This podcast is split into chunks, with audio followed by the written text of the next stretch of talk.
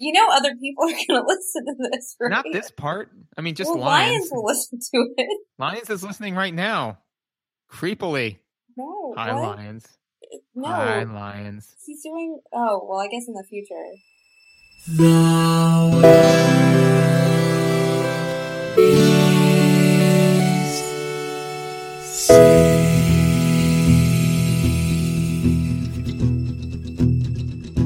Living room's dark, save for light being cast from the big T V screen and the imminent sunrise that's teasing the once starry sky with whispers of morning. Glazer! George? How you doing, buddy? I'm good. That's good. That's good. I, I am very excited for us to start our new podcast, the the podcast called Nostalgia Goggles, Absent Lions, because we're feuding, because he refused to acknowledge the fact that Ocarina of Time was a great game. I think that's the full working title. I don't know. You'll prune that. You'll prune that down, right? Wait, is that why I'm is that why I'm here? Shh, shh, shh, shh. Don't, don't, don't, don't ruin this. Don't ruin this. Don't ruin this. You, you know, I also got my Ocarina of Time. All right, let's move past it. Anyways, so okay, so um, we we instead of playing a video game, we watched the movie. Yay! Woo! That movie was Superman: The Movie, not not Superman four: Quest for Peace, not Superman: The Return of Superman, not for the love of God, Man of Steel. No, no, no, no. This was Superman. I want to say the O G. You know, there were Superman movies before it, but really, realistically, this was the Superman movie. Like, when you think of Superman movies, this is probably the movie you think of. Yeah, there were a couple of Superman movies um, in the nineteen fifties and one in the nineteen forties, but this was the Superman movie that spawned a generation of superhero movies. Yes. Yes, because because it had Christopher Reeves playing Superman, and he will always be my hero. You know? I I mean, I, I, I do have to say, I never liked Superman as a character. I never understood him, and I never understood how he could have a secret identity where it's just putting on glasses until I watched this movie as a kid. Like, yes. Seeing his performance of it made me understand and believe in Clark Kent Superman. Clark Kent, the Superman. Clark no, Kent and actually, um, so that actually leads nicely into your nostalgia experience for this movie. When, when did you first see it? Honestly, I don't remember exactly when. I know I saw it when I was a kid, um, but I couldn't give an exact year. I mean, this movie predates both of us by a lot, so it oh, could yes. have come in by any point, at, at any point in my childhood. Um, but I'm pretty sure my dad rented it. Because that feels right. Because mm. my dad was the one who we would just go to Blockbuster and like just work our way down, and anything that we hadn't seen that looked interesting in the action movie or horror or new release shelf, we would just sort of grab. So at some point this came up, and I probably was not old enough to understand or appreciate it, but I sat down and watched it, and it was awesome. Exactly. No, it's good. It's good. Yeah, actually, interestingly, so this is one that my father owned. And um, so cute, cute side story. Uh, my grandmother, um, like, so I she there, I had a Superman, not like onesie, but outfit, you know, when I was seven, like Superman pajamas, right? Yeah. But so I had Superman pajamas. Okay, who who who doesn't, right? I mean, Chuck Norris wears Superman pajamas.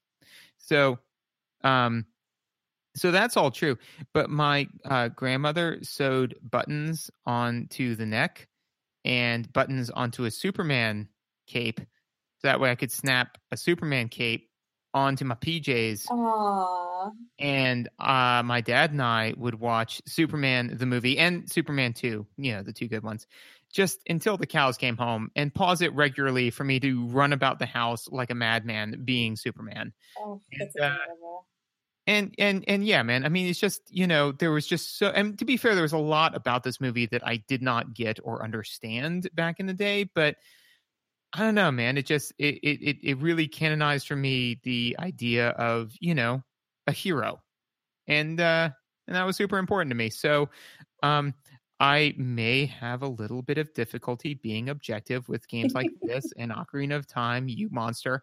But the important thing is that uh, is yeah. So that that that's kind of my nostalgia experience. But I was really interested to sit down with you and and honestly, because I did try to put all of that stuff aside and really evaluate it as a movie. And I was honestly a little scared to do so because I was really worried that it wasn't going to hold up.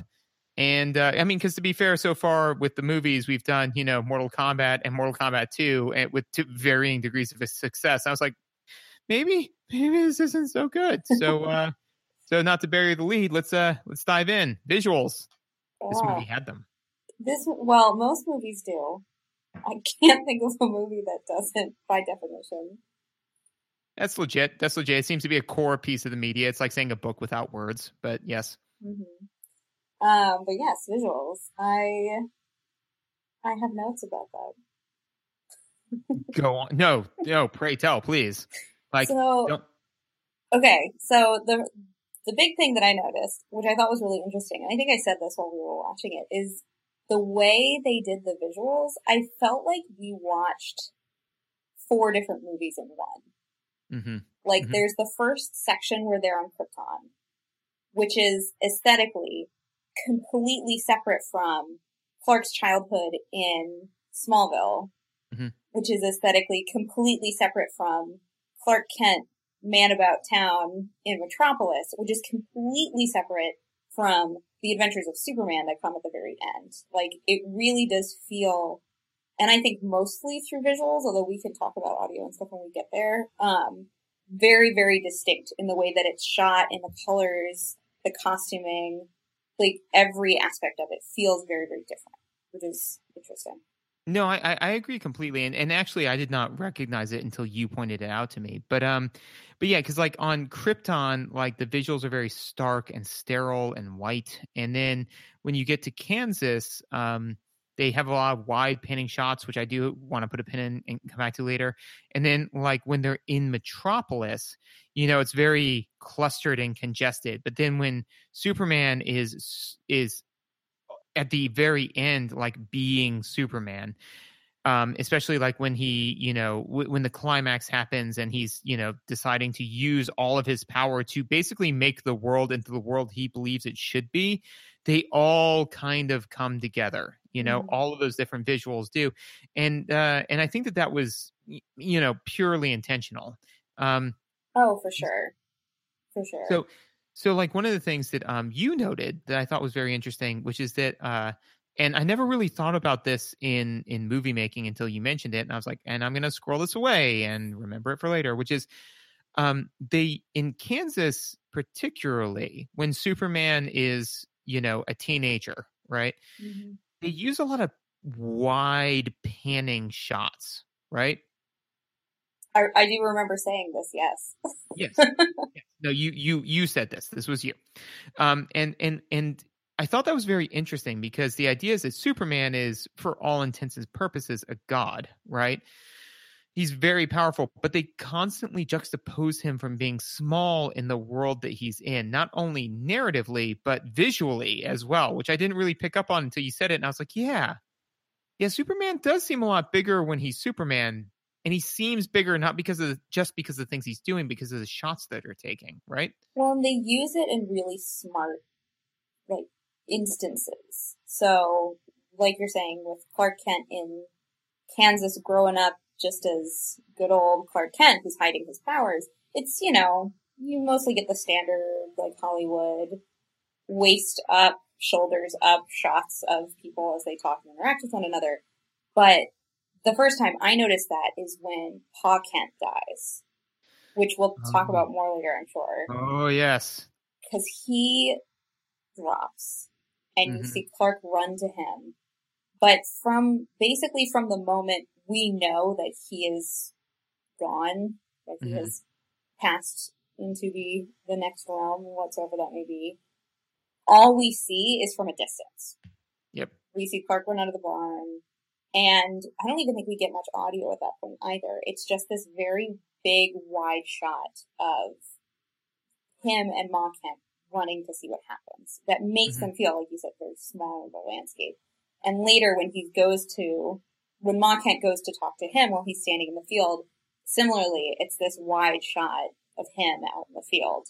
And it comes back again later, most notably when Lois dies. Mm-hmm. Slash doesn't really die, but at first you think she's actually... Dude, spoilers! I, well, I mean... For this forty-year-old movie. Literally, exactly a forty-year-old movie. Um, where when he, like, finally gets her out of the car and is holding her, it cuts back out to that wide shot. It does. Yeah, and that, and that's, I think, is very interesting, is because, like you said, is that, uh, you know, um, after it does all the, the wide shot stuff, you know, from the initial thing, we always see Superman close up, relatively, you know, being Superman. But then, again, it, like, reminds you visually, like, hey, don't forget, like, he's still small. Mm-hmm. And he's, and that's one of the interesting things that I think that they drive on visually, is that he's still small, even though literally he just pulled the earth back together. Like, that is a thing that he did, and it's Tuesday, you know? Like, that's just, that's a Tuesday for him. Well, they do a, a really good job of making Superman not feel like a god, which mm-hmm. I really appreciated, because like you said, one of the problems with Superman, and you know more because you were you are the true Superman fan here, um, which by the way, I'm really disappointed you're not wearing your Superman shirt. I know, but I'm wearing the shirt you got me, which I thought you'd appreciate. Aww. I do appreciate that, but it's it's the wrong Messiah figure from pop culture. It is true. Yeah, for those of, of uh, uh, listening who can't see, I am wearing my Goku shirt. You know, which either Superman wants to be Goku or Goku wants to be Superman, one or the other. But anyways, we're talking about gods. Go on. So Superman has this problem, and has sort of historically always had this problem of being a little overpowered, a little, a little bit, mm-hmm. just a little bit. Um, but the movie does a good job of making him still feel human and identifiable. Like, this is a man who can lift, uh, I don't know, pretty much whatever he wants. He can lift a seven forty-seven with his bare hands. It, no big if, deal. If, if I remember correctly, at one point in the comic, uh, some of Superman's feats of strength is A, moving the planet Earth out of orbit, holding a black hole in his hand, and with help, to be fair, like he and one other person of known strength lifted a book with infinity pages. To be fair, the other person's super strong, so they were probably list- lifting one hundred tons, and Superman was lifting the rest, which, for those of us at home, is infinite pages. That's in, it, it's, he's infinitely strong. Like, but to be fair, I think that, that Superman can be summed up in a Simpsons quote, which is, um, su- uh, so Marge and Homer are walking around fairgrounds, and Marge says, "See, Marge, I told you they could deep fry my shirt." And Marge says, "I didn't say they couldn't. I said you shouldn't." Okay, I, I'm aware of this quote. What does it have to do with Superman? It's because it's not whether or not Superman can. It's whether or not Superman should. That's Superman. That's that's the part that everybody... And we'll get more into this in, like, plot. But I think that they're driving it home visually, which is is that, you know, like, it's like... It's not whether or not... Like you said, like, he's basically a god, but they drive home the fact that, you know, it's like, yes, he is. He can do anything. But the difference is that he cares, and therefore is subject to, you know, dealing with all of that. So it's not whether or not he can, it's whether or not he should, and therefore will. But bearing the lead, more on visuals. Um, so to, to bring it back a little bit, one of the things I, I completely forgot until we started watching it is the actual opening. Which is, mm-hmm. in on in, in all honesty, I gotta say, and I love this movie, the opening was a little clunky. Like, well, the opening is just an exposition dump. It's it's the backstory of where Clark is from and what is up with planet Krypton and who are his parents and why is he on Earth in the first place. And it is is very clunky, and it almost feels like, I don't know if they did this in the seventies as much as they do now, where you're setting up cocaine. A sequel. Was it cocaine? Did I get the cocaine reference? Congratulations. Woohoo!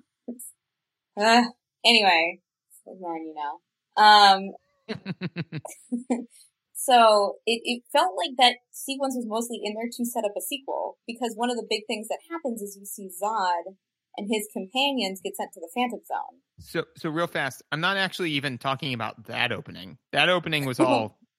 oh, the yeah, opening no, opening. The opening opening. The op- The pre-opening. The, the... See, there's so many different levels to this movie that feel yeah. like different movies that I forgot about that. But you're right, there is something that happens before them. Right, so basically, so the weird thing is that it opens via a stage, right? Like it opens like like like you're watching a play to a comic book being read.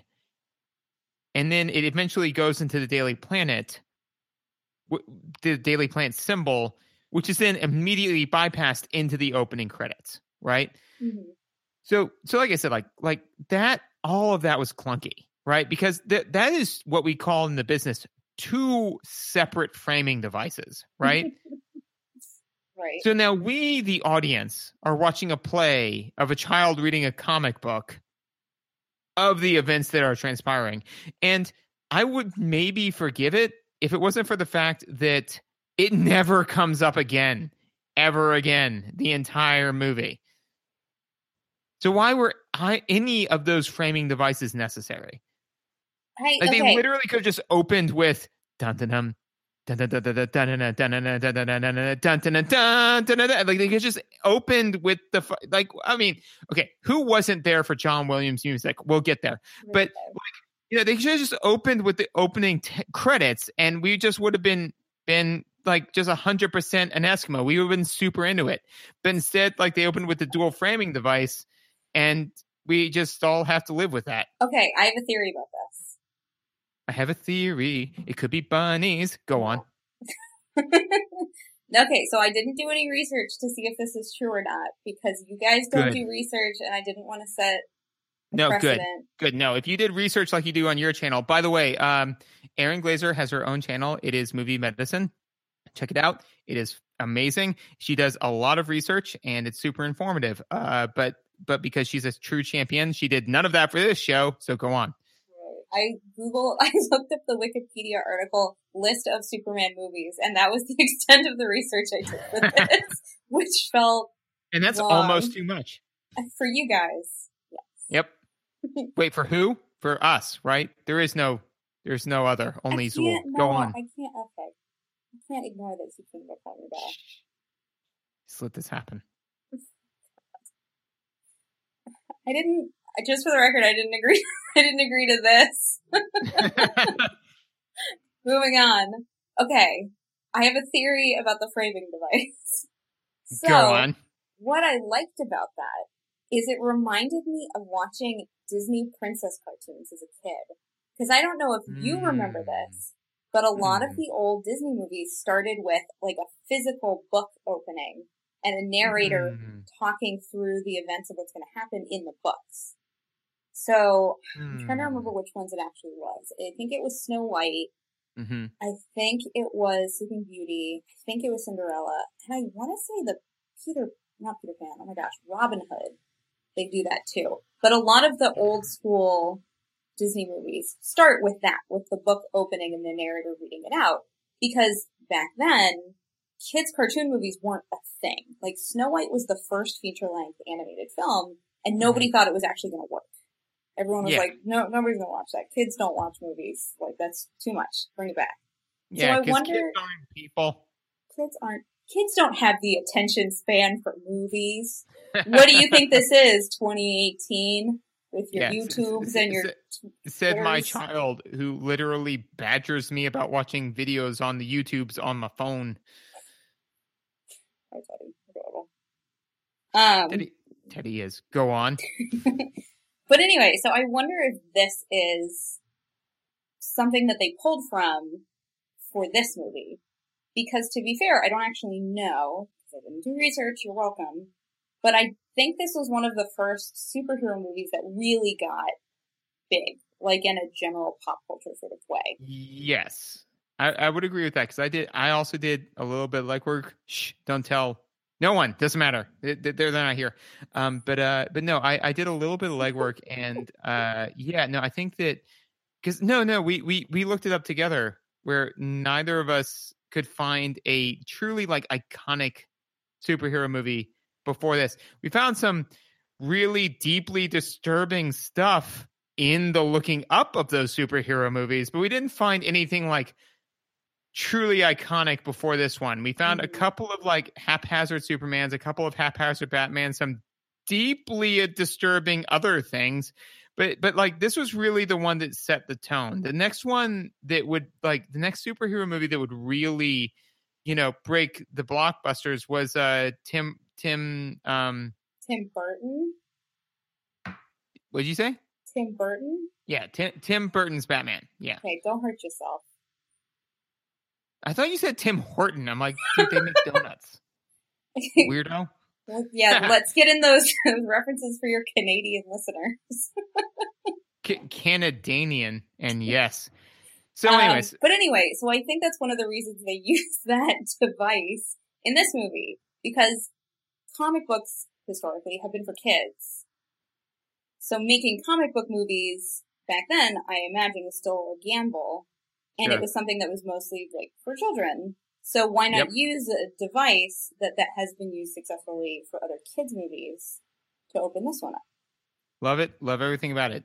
But then also the theater framing device. That because... I don't that I don't know, and I don't understand, and I don't want so, to think about it. So So no, no, no, no, no, no. Okay. I'm going to double down on your thing. So the, the comic book thing, it's like, it's all for kids, right? It's all for kids. Mm-hmm. Love it. Love everything about it.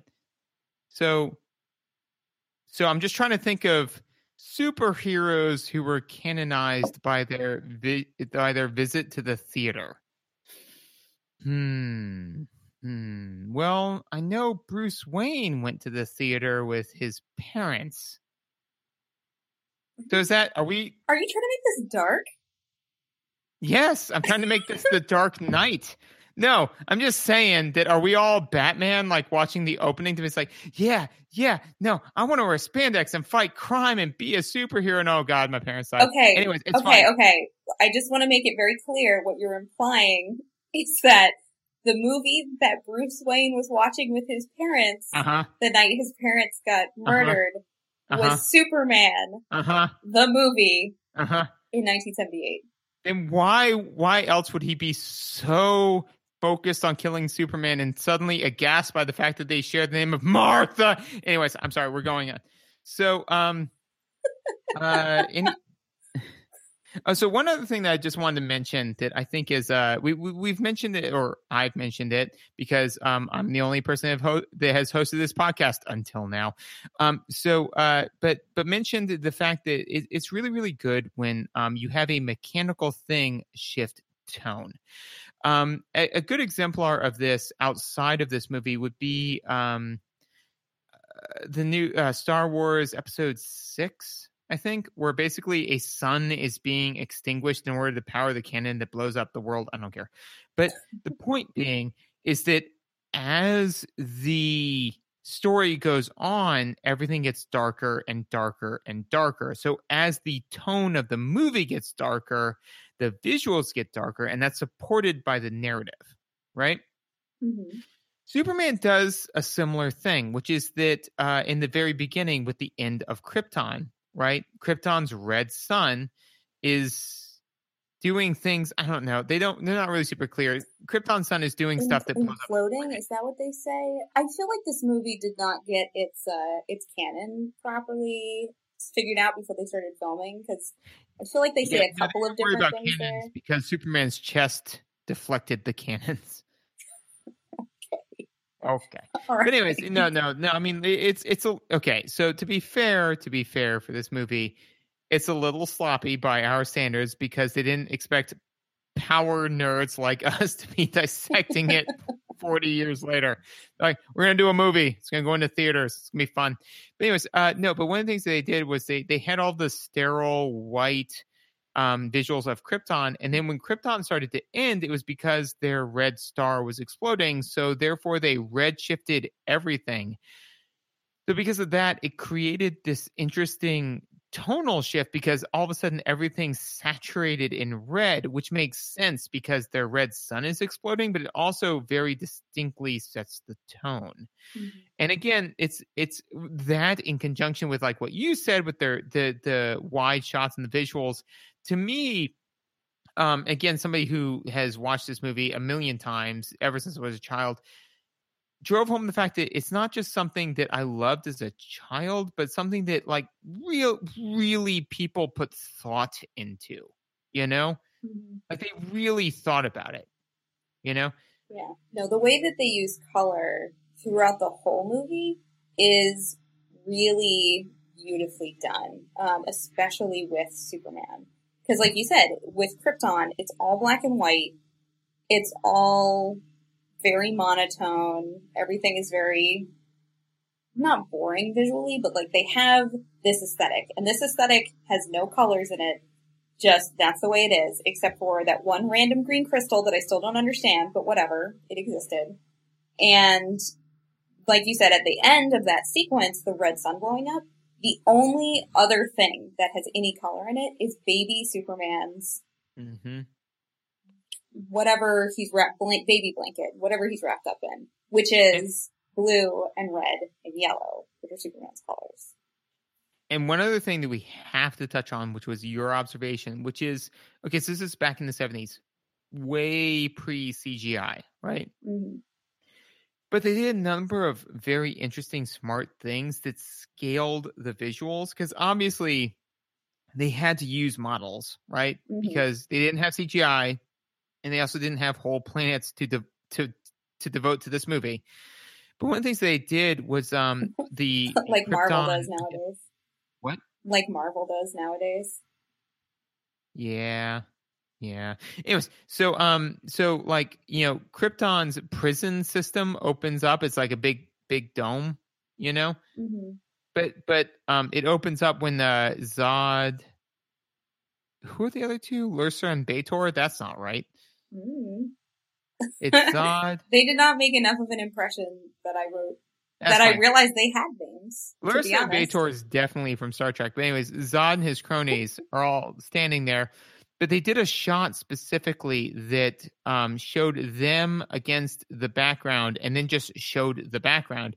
But they did a very good job taking the bridging the gap between models and reality, which I thought was is actually kind of lost nowadays on a lot of movies, considering the amount of C G I. Yeah, well, I'm, I mean, I'm a huge proponent of practical effects in movies, just because it, your brain, even when the C G I is as good as it is now, like modern C G I is amazing, but you, there's a part of the human brain that can just tell when something's off. Like, yeah. It doesn't have the same weight and substance to it that you get with physical prostheses well, or models or something that's like, that exists in the world. I mean, literally all day, every day, we spend looking at other people's faces, and it's super important for our survival that we interpret all of it correctly. So the minute that something's off, our brain says, hold up. And we're like, oh, shit. Oh, no, wait. Do we need to do something? Do we need to fight? Do we need to flight? Do we need to make love? I don't know. Like, you know, so like the minute that all that's off, our brain like lights up like a firecracker saying, hey, something's weird. And then we're like, oh, right, because it's all, it's all it's all not real. But all of that takes you out of the moment. Practical, practical effects tend to subvert that because our brain kind of says, no, all of that's all of this is real.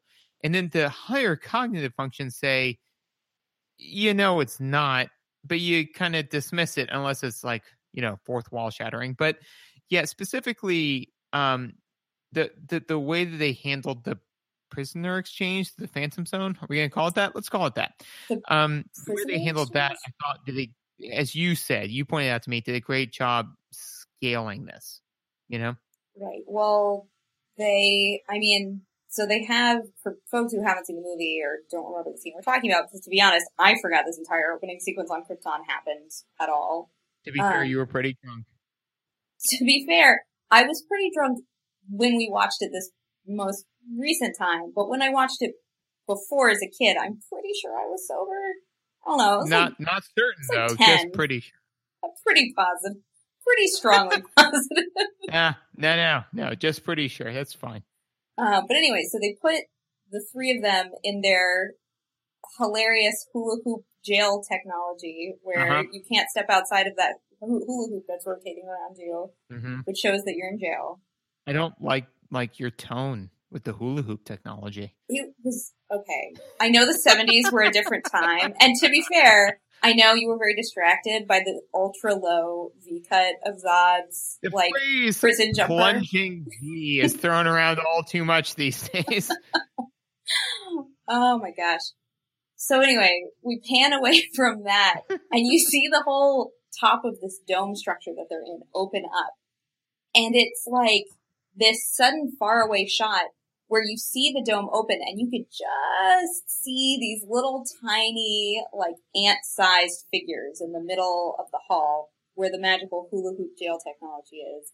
And that's when you realize just how enormous Krypton is as a planet, as a world, as, as an infrastructure period.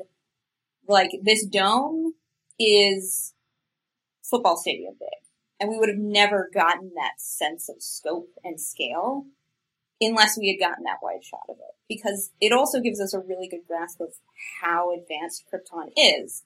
Because let's be honest, hula hoop technology is not that impressive. I don't know, maybe the seventies were a different time and everyone was like, ooh, they got that hula hoop technology though. That's awesome. Dim, dim, dim, dim hula hoops. Dim hula hoops. With a Z. But it's, to see that level of infrastructure is... is a really good shorthand for being like, hey, Krypton's really cool. We've got a lot of science and technology and stuff. You should, oh, yeah.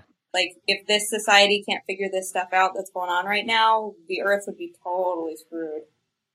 So, long story short, the moral of the story is the visuals have a couple of odd gaps, but long story short, they they they they, they, they do some interesting and very fascinating things that were definitely were not industry driving. The industry had dealt with it before them, but this is certainly the first time that superhero movies were taken seriously enough to demand those kinds of visuals. Mm-hmm. So, um, sound. Ooh. Are we jumping into sound? Okay, so so uh, so sound. Um, yeah. So first of all, just something that we have to acknowledge. We just have to talk about it. John Williams is the man, right? Can we just we just all take a moment of silence and talk about how awesome... Wait, take a moment in silence and talk? I don't know.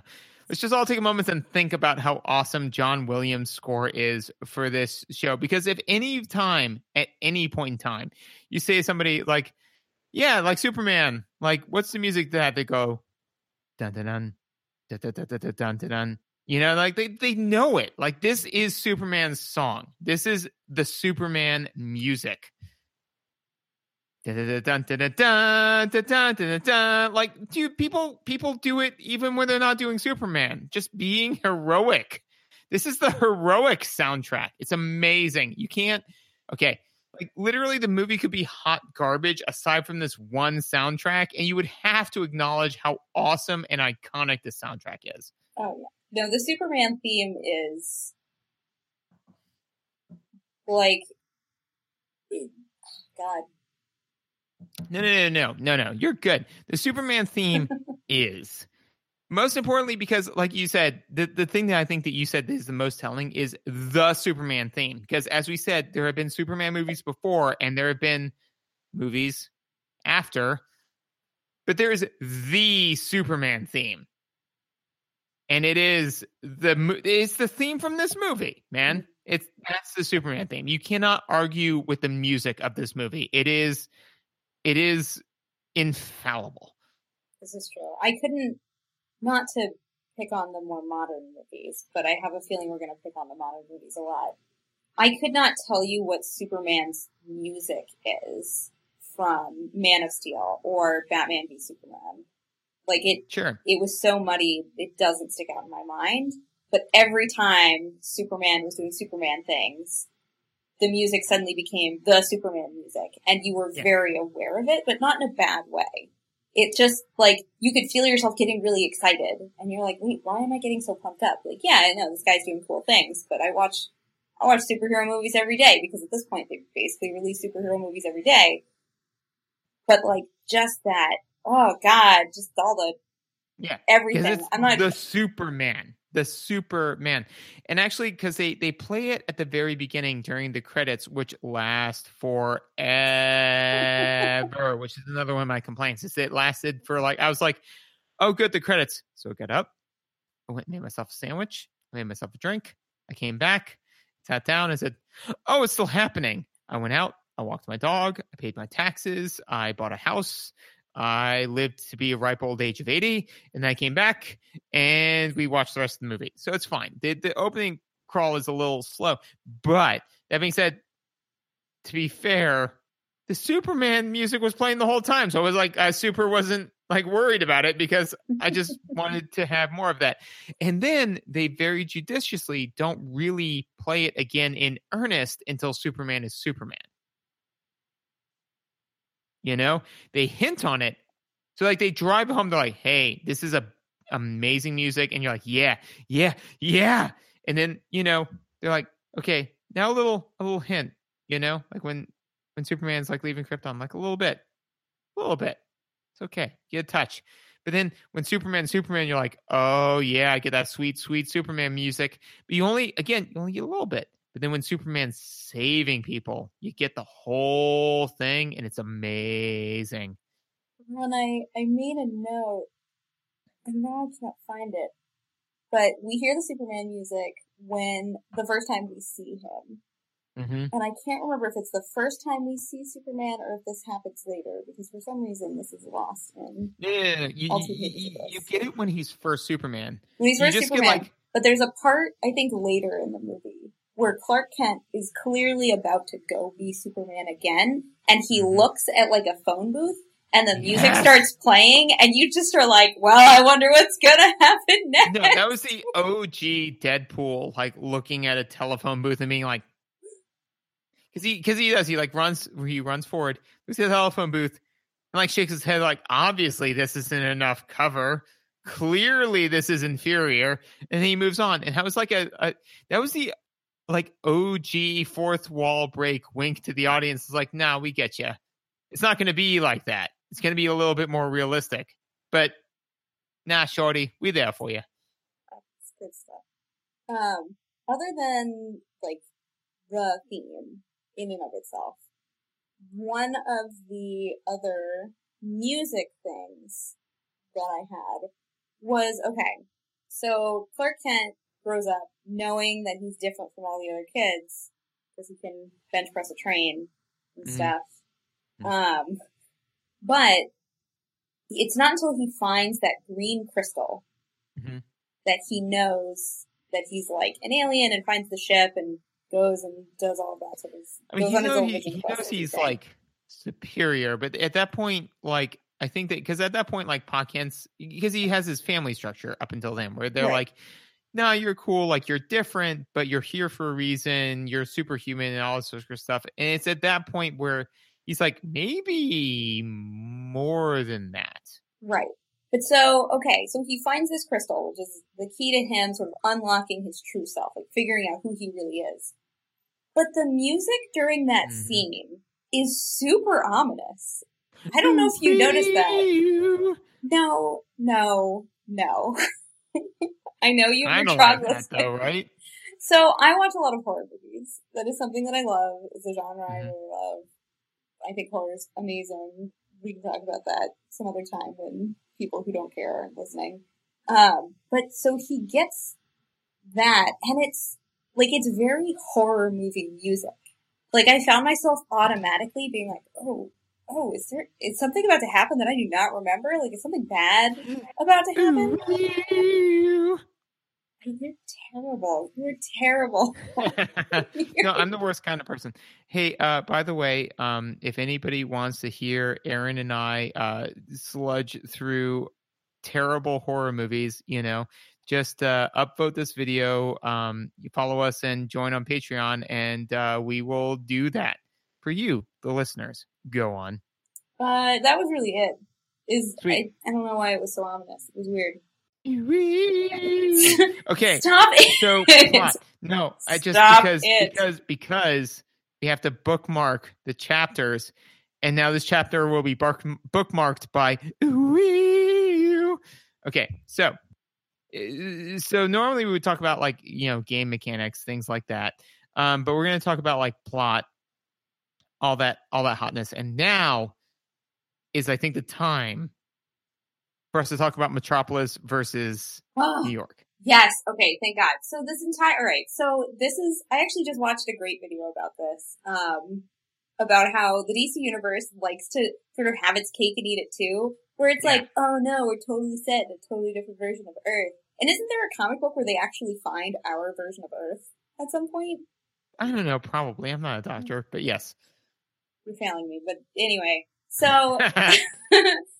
Like, why do I even keep you around, George? Because you can't remember things like that. I'm so fu- I'm so pretty. That's that is, why. That is true. Right? I am the prettiest. That Go is on. Your most admirable quality. That is my only admirable quality. Go on.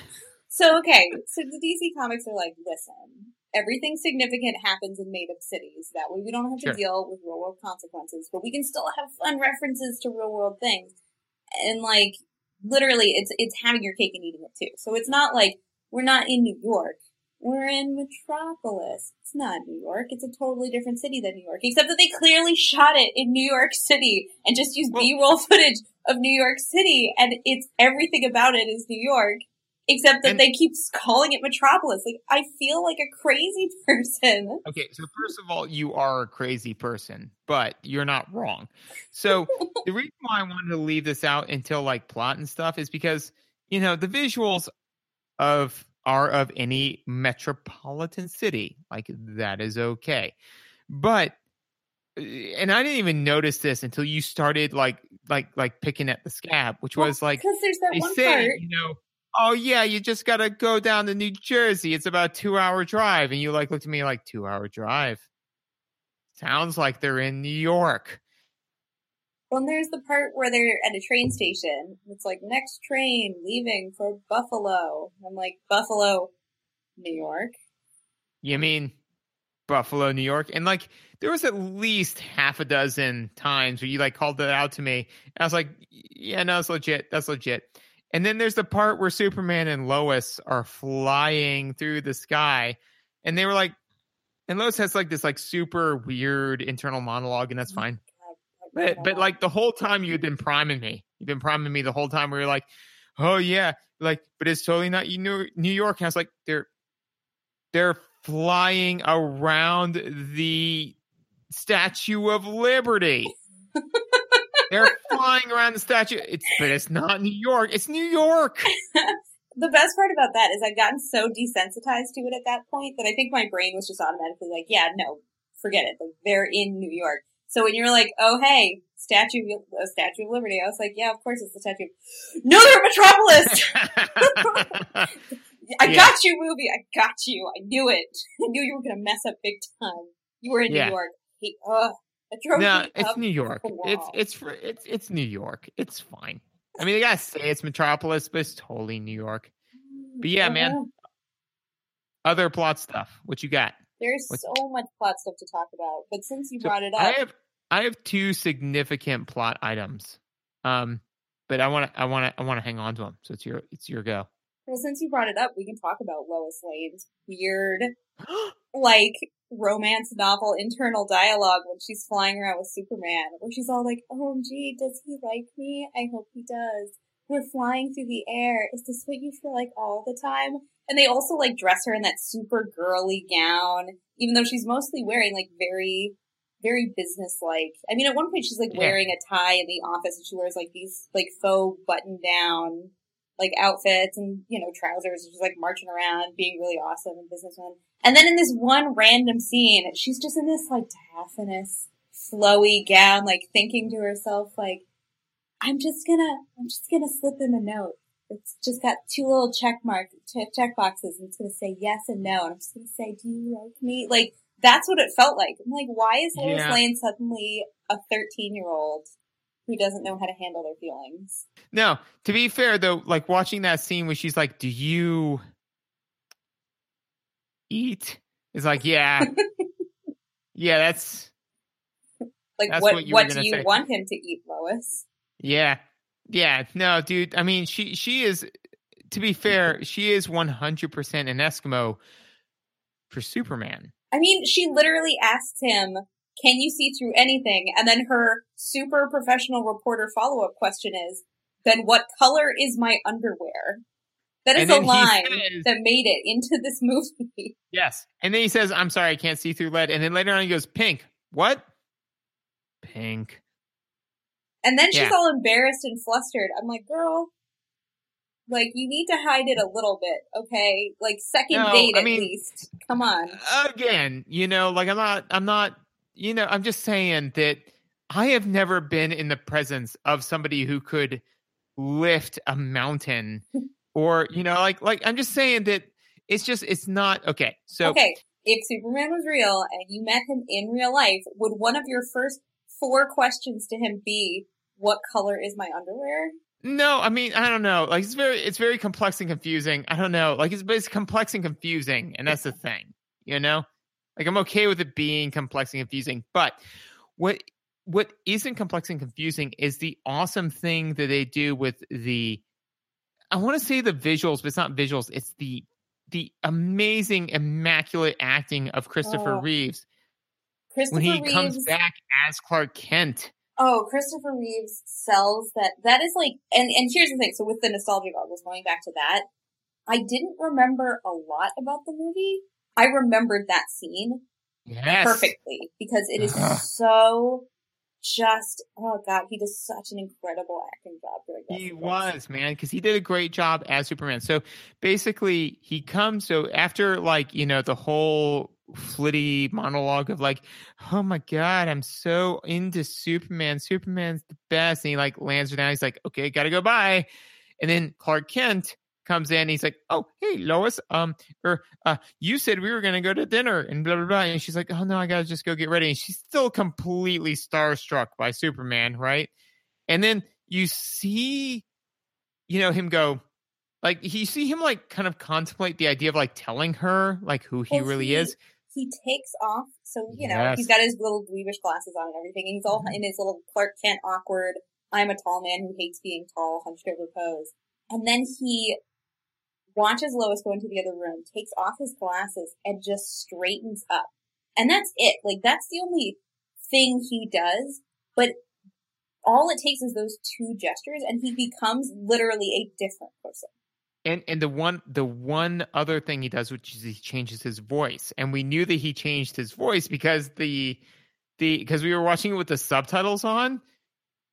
Remember That's that? Right, and, I remember. And yeah, it said, it said Superman voice Lois. And it's like, yeah, actually, you you do need that change, you know. So it's like, yeah, but like like literally, he's like, oh. Uh, Lois, I blah blah blah, blah blah blah, and it's like, like literally with the change of his posture, taking off the glasses and changing the voice, he became Superman, and he wasn't wearing the suit; he just was Superman, and that's just that's just all that's just Christopher Reeves all the way down. Christopher Reeves as as Superman as Clark Kent does an incredible job because there's a bunch of different little scenes that they intersperse throughout the movie.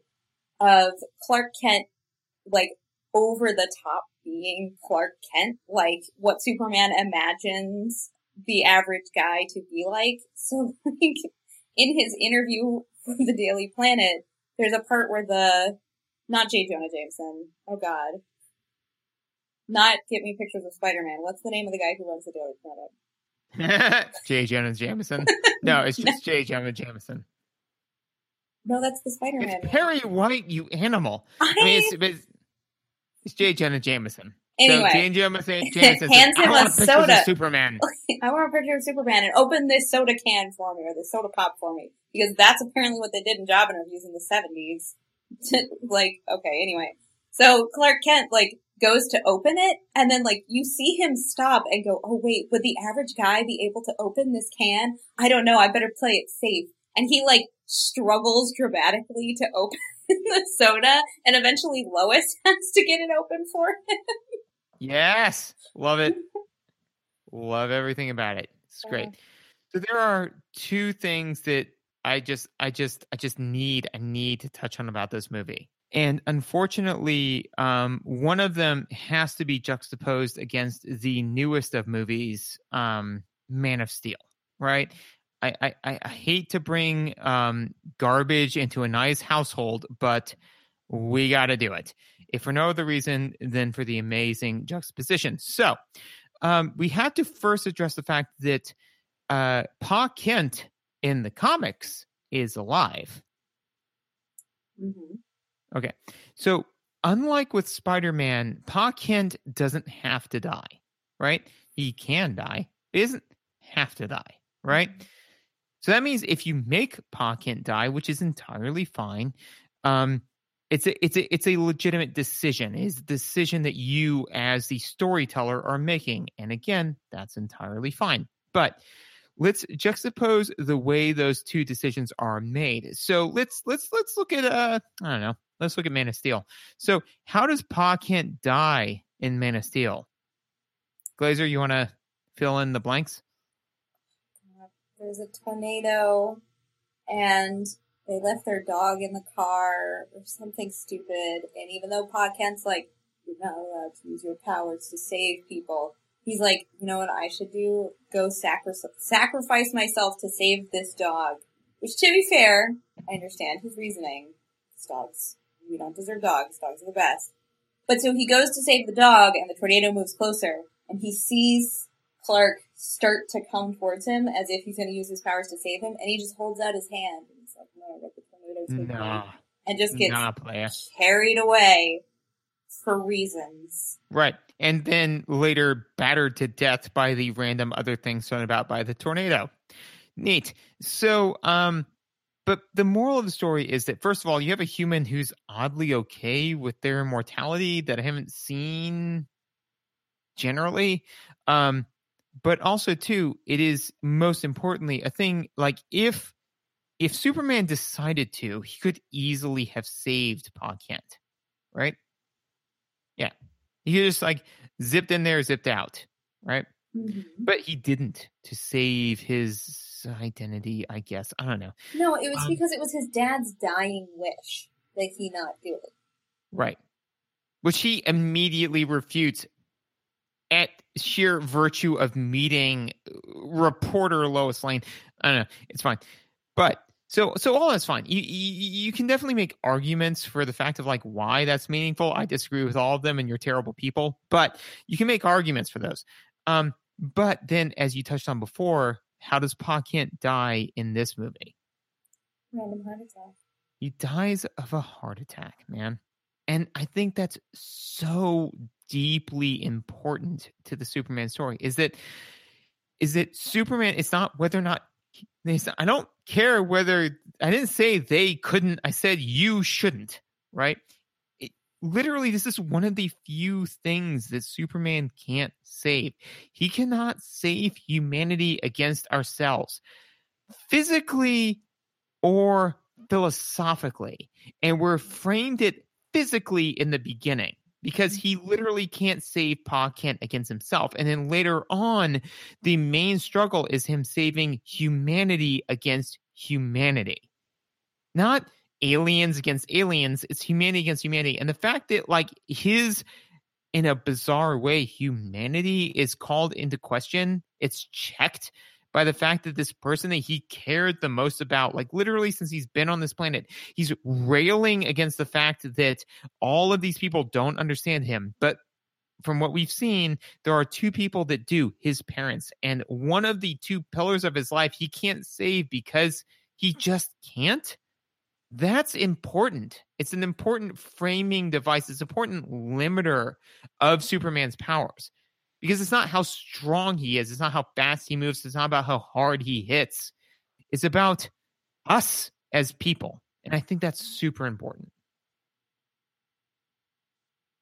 Yeah, man. I mean, I can't, I'm not going to disagree with that. And so, so, so to wrap all of that up, the moral of that story is that it's it's very important that you...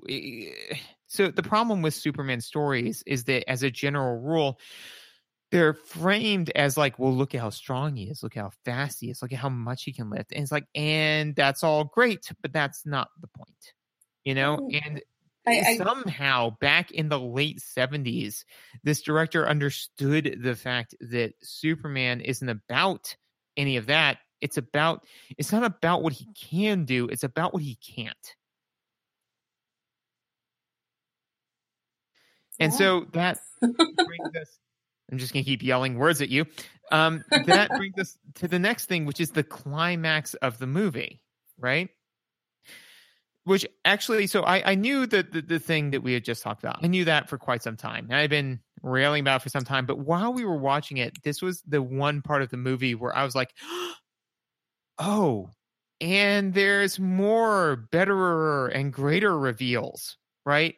Towards the end, because um you know, like we said, as about uh, up until now, so like, not whether or not Superman can, it's whether or not he should, but then they actually put Superman in a situation where he's doing everything he can. He is literally disempowered by kryptonite against Lex Luthor, who has beaten him with his mind. Again, Lex Luthor didn't hit harder, he just he just literally looked at Superman and said, congratulations, you played yourself, right?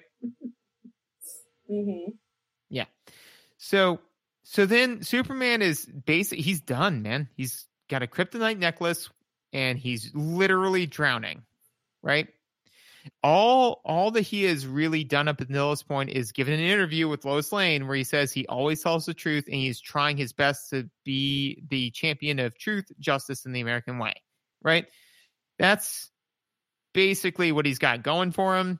Drowning in water in the thing that the literally the only thing that can kill him, right? And he, he he saves a bunch of people's lives too. Like that that happened. He did, mm. he did do that, and he saved that cat from that tree that one time. He did. He did. He's done all of these things, but realistically, all of California is about to die, and he's just going to end here alone, drowning. Right? Lex Luthor has won, and it's almost like a side note. Lex Luthor passes by his gal Friday, who, having stated that there are two nuclear weapons, Superman, not just one. Even with you, with your great speed, could have caught one, but there are two. And there's one going for the objective, and there's another one going to some weird place in New Jersey. Who cares? Um, and as Lex Luthor is walking by his secretary, um, she says, my mother lives in Hackensack, New Jersey, where the second bomb is going. And Lex Luthor impatiently looks at his watch, looks back at her, and shakes his head, not anymore, and moves on. Because realistically, the point was to beat a god and execute his plan. And he has accomplished all of that. He is a walking, talking pinnacle of everything we'd want to achieve. He has ripped Apollo from his chariot, and he has won. But then Miss Tessmacher, who up until now has been framed as a ineffectual, lackluster subordinate to Lex Luthor, frees Superman because she makes him promise that he'll save New Jersey, Hackensack, New Jersey first, and she knows that he never tells a lie. And he agrees to it, knowing what the ramifications may be. So ultimately, the problem isn't that Superman is all powerful and Lex Luthor is trying to curtail it. The point isn't against people who are born human or born inhuman. The thing is that Superman is more human than Lex Luthor could ever hope to be, because he tries to save everyone. And Lex Luthor could have won if he had, just like a normal average human, have remembered that one of his closest allies had family where he was literally about to destroy. It is humanity that saves the day, not Superman.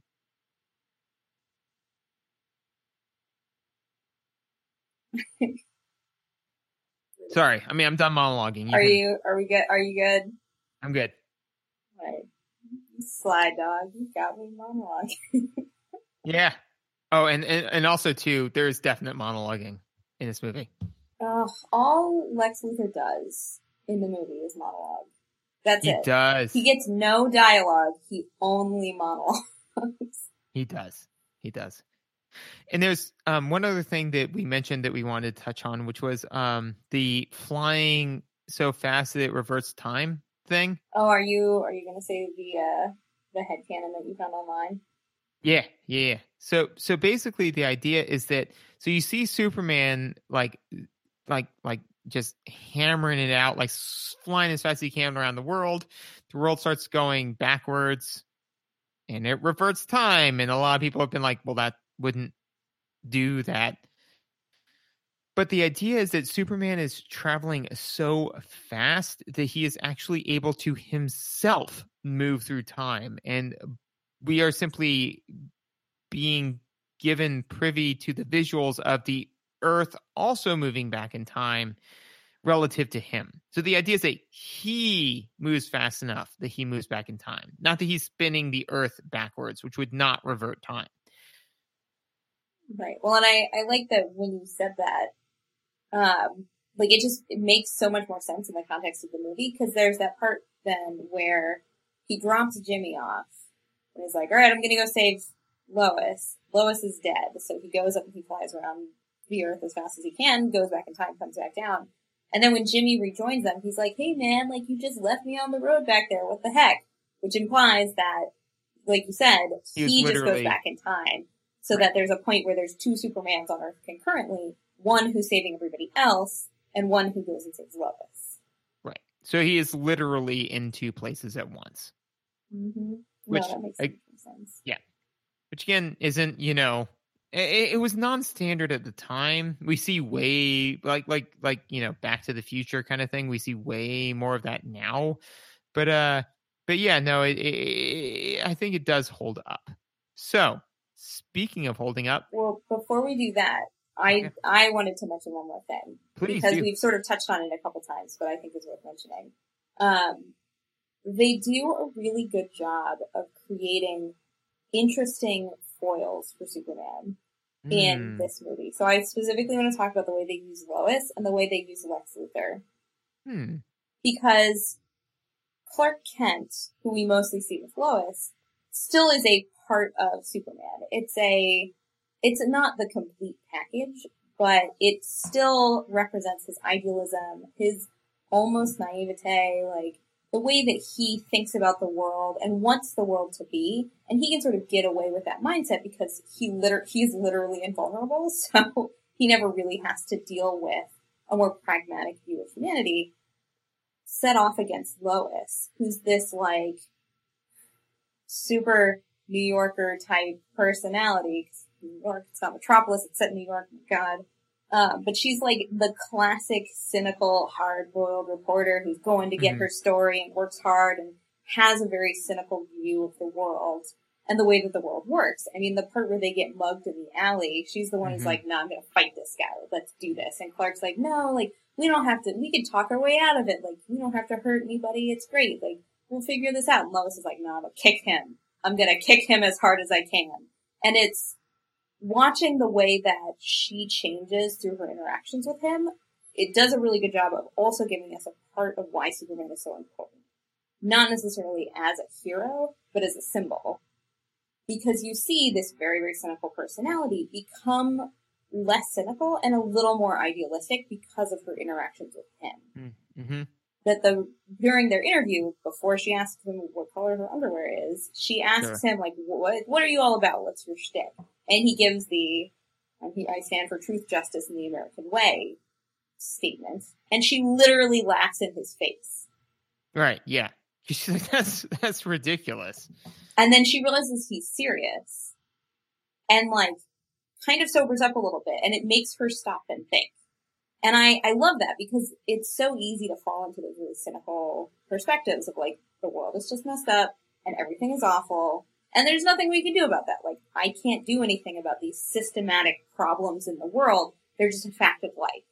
And Superman as a symbol, as a character, is there to show us that if we still believe we can make a change, we can do that. Like, he is sort of the pinnacle of that because he has strength and speed and all this other stuff. But that's what makes him so powerful, ultimately, is his fervent belief in the goodness that's inherent in humanity. And we watch that change Lois as a character over the course of the movie, which is awesome. And then on the flip side of that, we have Lex, who, like you said, like, their whole thing is their relationship to humanity. So Clark, well, Kal-El, Superman, all he really wants is to find a place among humanity. He doesn't want to set himself above it. He wants to help. He wants to mm-hmm. be a productive part of society. Lex, on the other hand, all he wants is to grandstand and be given power and Dominate. superiority over others. Right. And so through their interactions, you're sort of ultimately setting up a fight between those two different viewpoints. Mm-hmm. Like, which is, which is better? Which is going to win out in the end? This, like, egomaniacal narcissism versus this fervent belief that humanity is good, and that if we work hard and work together, we're going to make this great change and create a great society. And that's what makes the story so satisfying, is you, not necessarily because, like, oh, the stronger guy totally won. It's because right. the, the symbol... Hit harder, hit harder. Right, it's not that. It's Batman v Superman. Um, it's a symbol of all that we want to believe in, all of the best parts of humanity, winning out against all the worst parts of humanity. That's what makes it a good struggle, and that's what makes it a good movie. And they did a really good job of setting all of those points up with his relationship to Lois and Lex. That's it. We we move on now. No, no, no, that's legit. No, I uh, I agree completely. Like, I think that um, I think that again, you know, it's just just the idea that Superman. So so one of the things that um, you know, the D C D C has, like, pinnacly powerful heroes, and Marvel has way more relatable heroes, and all of that's great. And I think that's ultimately why Mar- Marvel is more successful, is because they have more relatable heroes, which makes it very easier to tell stories, right? But I think that that in the attempt to make Superman more relatable, you rob Superman of what he's supposed to be, which is the ideal that we strive for. You know, I shouldn't feel like I am Superman. I should always want to be Superman, you know? Mm-hmm. And, and I think that's the big difference between Henry Cavill's Superman, you know, where it's like, oh, well, he's dark and brooding and he has things going on. It's like, yeah, no, I, I get all of that. I mean, I can't lift a truck, but I get all of that. Versus Christopher Reeves Superman, where I'm like, wait, but what if what if I just always tried to be that, knowing that I would never get there, knowing I would never be as strong or as fast or as smart or as capable or as understanding or as empathetic, knowing that I would never have all of those abilities? What if I just just tried all the time to get there? And that's ultimately what I think that, uh, not to get too deep, where I think that um, the current D C U has robbed people, which is that they've robbed them of an ideal for the sake of movies. Like, I had that ideal my entire childhood, which was to be this thing that you can't be, but it gave you something to strive for. And, and so that's where I think that um, it, it, Batman is the same way. Green Lantern's the same way. The Flash is the same way, where it's like, don't, don't make them like people, make them ideals. And let's all strive for those. It makes it way harder to write for it, but, you know, write a little bit harder. Well, and I think the the modern, in terms of modern D C movies, the one that's come the closest to that was Wonder Woman, which yes. is hugely successful because yes. in a lot of ways, that's what she was in that movie. She was an ideal more mm-hmm. so than a character. Like, none of us are ever going to look that good, be that strong, be that Walk incredibly out passionate. Onto a battlefield with a shield and win. But yeah. but it was, oh my God, it was so good. But you can see in her interactions with all the other characters, particularly her little group of people who are all very messed up in very different ways, by believing so strongly. I mean, one of my favorite parts of the new Wonder Woman movie is the part when Charlie, the sniper who has super P T S D and just can't kill people anymore, when he tries to leave because he's no use to them anymore. And her response is, but Charlie, who will sing to us? Like, nice. That's what makes yeah. Wonder Woman really, really incredible as a character, is she believes in people. It's not yeah. like, no, Charlie, like, you can still do help, like, helpful things. You can still, you know, like, scout it out and, like, keep an eye out for us and watch our backs, which he does throughout the rest of the movie. It's, no, no, no. You're, like, you have an important part of you that we would be lost without. And it's not about what you can do, it's about what you are. And, like, yeah. tying it back, Superman has the same thing. He has the same sort of idealism and faith in people that makes him mm-hmm. really powerful. And that's what makes the characters interesting and yes. heroes. Like, I can watch anybody punch anybody. Like, just yes. go onto YouTube and pull up, like, a U F C fight. Like, yeah. whatever. That's not interesting. What's interesting is watching people be heroes in other ways. Watching humans be heroes. Yeah, because it's not a virtue of how hard you can punch. It's it's a, a factor of so many other things. And actually, now that you're talking about it, um, I don't think uh, that um, Henry Cavill is our generation Superman. I think that Steven Universe is. Oh, I was. I thought you were going to say Gal Gadot, and now I'm really sad. No, no, no. I mean, no, I no. love Steven Universe. Don't get me wrong. No, no, no. But I was like, yeah, man, Wonder Woman is our new. I've only seen really Wonder Woman in the Wonder Woman, and that's amazing. That, that was an amazing movie. I loved it. Loved everything about it. The only thing I didn't like about the movie was um, Ares with a mustache. I just couldn't get on board with it. That was literally my only complaint. Everything else was tens across the board. I had one that that was the low point, was a mustache. So that means it's like a nine point nine nine nine five. All but that in, being said. But in terms of male characters, yes, Steven Universe is, oh, is the modern yeah. day. No. I mean, the, yeah, I feel like the, the, the Superman he- hero is, is changing dramatically. But what I do recommend is that all of our um, listeners, you know, dive into that for their own. But what we now have to do is ask the question, did the movie hold up?